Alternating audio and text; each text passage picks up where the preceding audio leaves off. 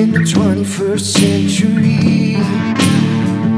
Hardworking people working hard for you and me. Moving higher, time and time again. Through the years, you'll find us here.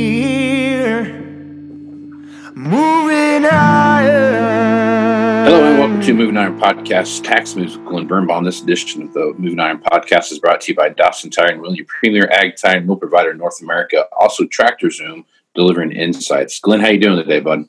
Hey, doing okay, Casey.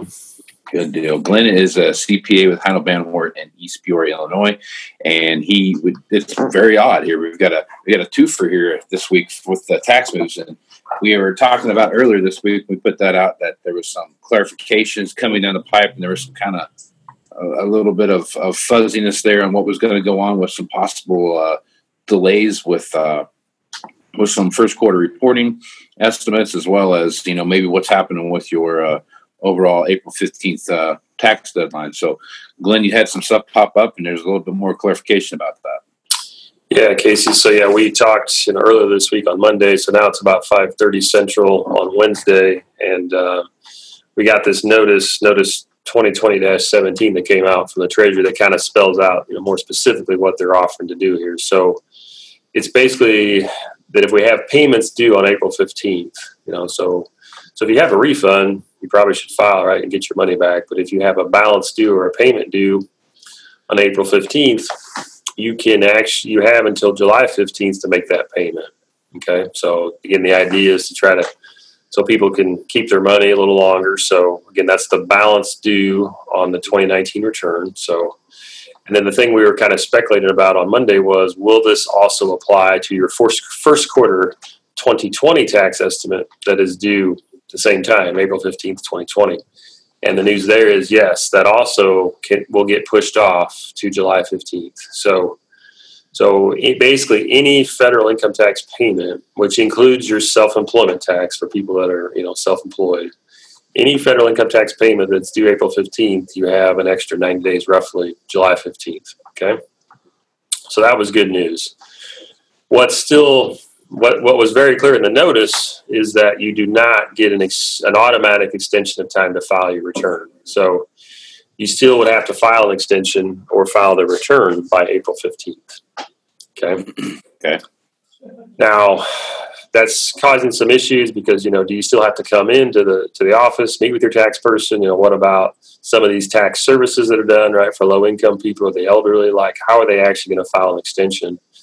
And so there's some discussion on Twitter, and I, I'm not an attorney, but some some people on Twitter are talking about is this really like statutorily correct? You know, what is the code section when, when we talk about a disaster, or is it an emergency or disaster? Which one is it?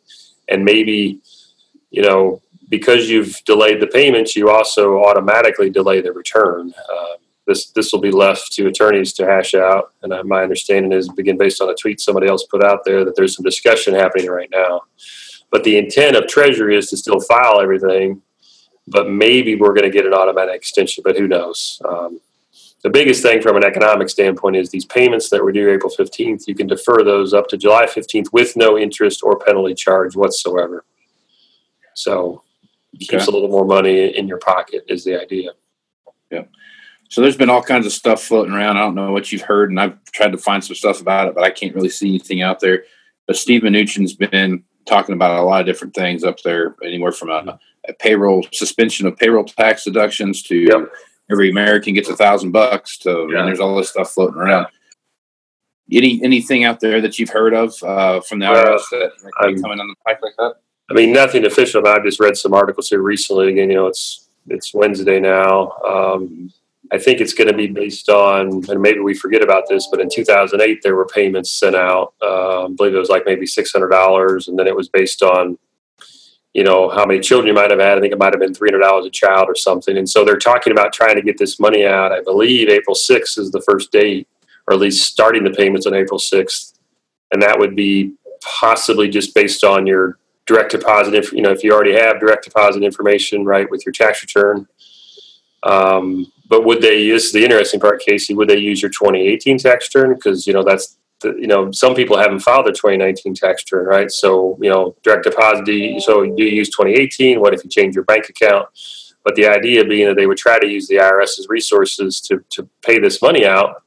But the IRS is pretty busy right now, right, with other things. So if they've got to go take money out, but what I've heard is April 6th and also I think May 18th was going to be the next payment but you know the logistics of doing that so it seems like they're kind of backing off the payroll tax idea because that requires you know tax forms to be changed and stuff and they're, they're trying to just send a check out directly but again this article i can't remember where i saw it, mentions that the irs doesn't really have the ability to write a bunch of checks anymore. You know they can't you know do you have enough check stock to print off a bunch of checks? So so that's what we've heard yeah april 6th and may 18th i believe um, but I, you know, I don't. But the IRS is already, you know, they're obviously busy with other things, and so for them to have to write these checks would be a challenge. You know, that's several checks they'd have to write. Yeah, I mean, or, or due to the direct deposit stuff, you know, all those numbers, right? It's all zeros yeah. and ones, and got to make sure it's all right. But what if you moved, or you know, what if you change bank accounts, right? It's very because we're in the middle here, right? I think the last time this was done in 2008, we were past the filing season, I think, and so you know it was just a little more clean. So, yep. So the stuff that we've talked about here, the these different filing extensions and those kind of things, what's that do to some of the stuff that's already been kind of up in the air anyway, like the finalization of, yeah. of the 199A stuff and all those kind of things? Yep. How does that play in all that? Well, it's a good, it's a great question. Um, what I've seen here just recently is, and we've talked about this, the 163J, which is the interest expense limitation you know, guess what? If you got a lot of debt and you got a lot of interest, you might be in some trouble, right? So, you know, are we going to, um, Casey, you still there? I'm still here, bud. Oh, sorry. I don't know. Something just flashed on my screen there. So maybe we can cut this out. Okay. So are we going to, you know, um, have to change the rules for these people that have a lot of debt, right? You know, if companies have a lot of debt, have a lot of interest now, more interest is going to be non-deductible. You know, when, when their income goes down, then they're not going to be able to deduct as much of the interest. So it's kind of like a double penalty. So, you know, these would all have to be, you know, passed via law, but there's some question about that. There was also a rule about uh, net operating losses, which some people may remember that you can no longer maybe carry back a, a net operating loss back into prior years, although farmers had an exception to that. But they used farmers used to be able to carry back five years. Then they change it to two, but most other taxpayers, you can't carry it back at all.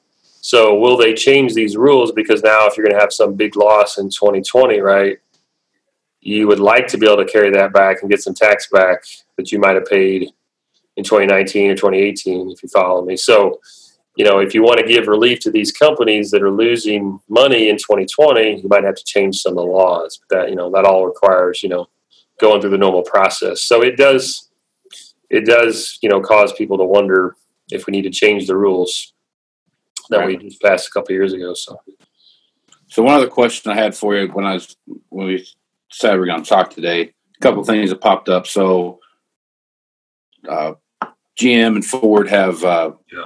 have dropped or canceled uh, production for the next couple weeks. Right? They they stopped production yep. of anything for the next couple weeks to the end of March, and there obviously there's going to be some lost time there that they're going to be able to claim as a loss and those kind of things.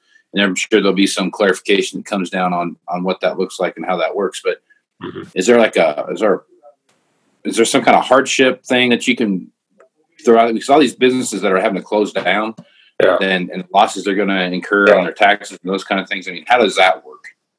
Well, I don't know that I have all the answers, but there is a bill. I think it was just passed by the Senate today that deals with like some paid leave, sick sick leave, emergency leave kind of stuff. That, yeah. that my understanding is it's applicable to companies with under 500 employees. You know, you, you've got to pay certain amounts, but then you're going to get some tax credits back.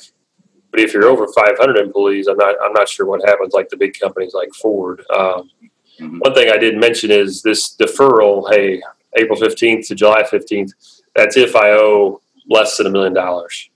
So if my first quarter estimate, which is a big number, obviously, so if my first quarter estimate and my balance due is over a million dollars, then you would not, you'd have to pay pay that Right. amount. So so it's a million dollars for individuals, and then it's ten million dollars for C corporation. So that would be like your Ford or you know those people if they've got a payment due, which C corporations generally have payments due April fifteenth.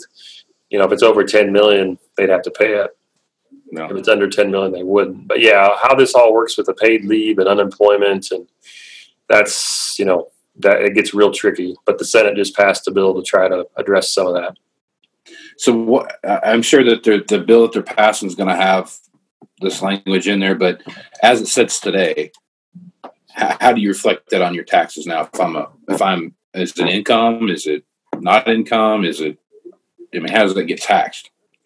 Well, it's a good question. I'm not sure I know. I mean, if you're just saying, do you, you know, federal income tax is generally not deductible.